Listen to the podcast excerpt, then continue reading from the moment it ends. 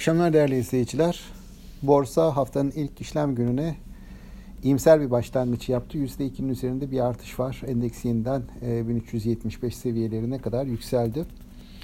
Bugünkü yükselişte küçük ölçekli hisse senetleri daha kuvvetli bir geri dönüş gösterdiler. Geçtiğimiz haftanın kayıplarının ardından. Yine sanayi sektöründe de bankalara göre daha kuvvetli bir yükseliş vardı. Bankalardaki yükseliş nispeten zayıf kaldı. yüzde birin altında. Bugün seans açılışında hafta sonu yaşanan gelişmelerden dolayı açılışta sınırlı bir satıcılı seyir olabileceğini söylemiştik.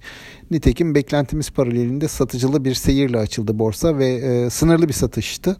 Ama ardından beklentimizin aksine e, bir toparlanma geldi. Kuvvetli bir toparlanmaydı. Hani biz daha ziyade bugün yatayda kalabileceğini düşünmüştük piyasanın ama piyasadaki toparlanma düşündüğümüzden hızlı gerçekleşmiş oldu. Bu e, toparlanmada tabii ki e, geçen haftanın e, daha fazla sert satış gören hisse senetleri daha ön plandaydı. Bankalar nispeten daha e, dengeli kaldılar. Yükselişte sınırlı oldu banka hisselerinde. Yurt dışı tarafa baktığımızda yurt dışı taraftaysa e, şu an itibariyle gerek A B D hisse senetlerinde gerekse de Avrupa hisse senetlerinde artılar var. A B D tarafı biraz daha olumlu. Orada da bankaların öncülüğünde bir yükseliş e, olduğunu söylemek mümkün. Bugün e, yine kur tarafında da sabah açılışında T L'nin değer kaybını gördük. Ardından T L'de de bir e, toparlanma geldi. E, Tahvil tarafında biraz farklı bir tablo var. Tahvil tarafında uzun vadeli tahviller e, bugün de e, artışını sürdürdü. on sekiz nokta yediye kadar yükselmiş oldu şu an itibarıyla. Bankalar tarafında belki hani daha e, risk iştahının zayıf olmasında bu tahvil faizleri de rol oynamış olabilir. E, bu değerlendirmeyi yaptıktan sonra hani hafta sonu e, ve geçtiğimiz haftanın e, gündeminde bu hafta sonu yaşanan gelişmelerin büyük ölçüde fiyatlanmış olduğunu düşünüyorum ben. Bu haftanın geri kalanına baktığımızda e, iki önemli konu var. Birincisi bizde e, Perşembe günü Merkez Bankası'nın e, İkinci enflasyon, yılın ikinci enflasyon raporunu açıklayacaklar.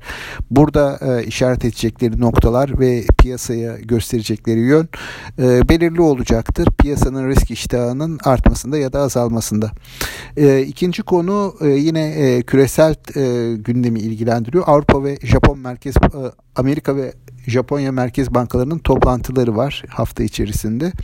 E, yine bu toplantılardan çıkacak sonuçlarda A B D tahvil faizlerine dolayısıyla gelişmekte olan piyasalara dönük risk iştahına ait e, önemli bir gösterge olacak. Geçtiğimiz hafta genelde gelişmekte olan piyasalar gelişmiş piyasalara göre daha e, yavaş, daha e, temkinli bir borsa performansı gösterdi. Türkiye bu anlamda e, yurt dışından diğer gelişmekte olan piyasalardan da olumsuz ayrıştı. E, bu hafta itibarıyla da hani e, başlangıç itibarıyla bir miktar toparlanma görüyoruz. Bu toparlanmanın devam edip etmeyeceği hani hem e, Merkez Bankası'nın bu enflasyon raporu hem de yurt dışı gelişmelere bağlı olacak diye düşünüyorum. Tabii jeopolitik riskler de bir taraftan e, piyasalar üzerinde her an e, devam ediyor ve son olarak hani vurgulamak istediğim bir diğer konu halka arzlar. Geçtiğimiz hafta e, malum e, bir önceki cumayı da sayarsak dört e, önemli halka arz vardı. Bunların e, talep toplama işlemleri gerçekleşti. Bu piyasada bir miktar baskıya neden oldu. Bu haftada yine e, haftanın son iki gün, son üç günü e, Ziraat Gayrimenkul Yatırım Ortaklığı'nın için e, talep toplama süreci var ve bu talep toplama süreci sırasında da piyasada özellikle küçük ölçekli hisselerde bir satış baskısı görebiliriz diye düşünüyorum.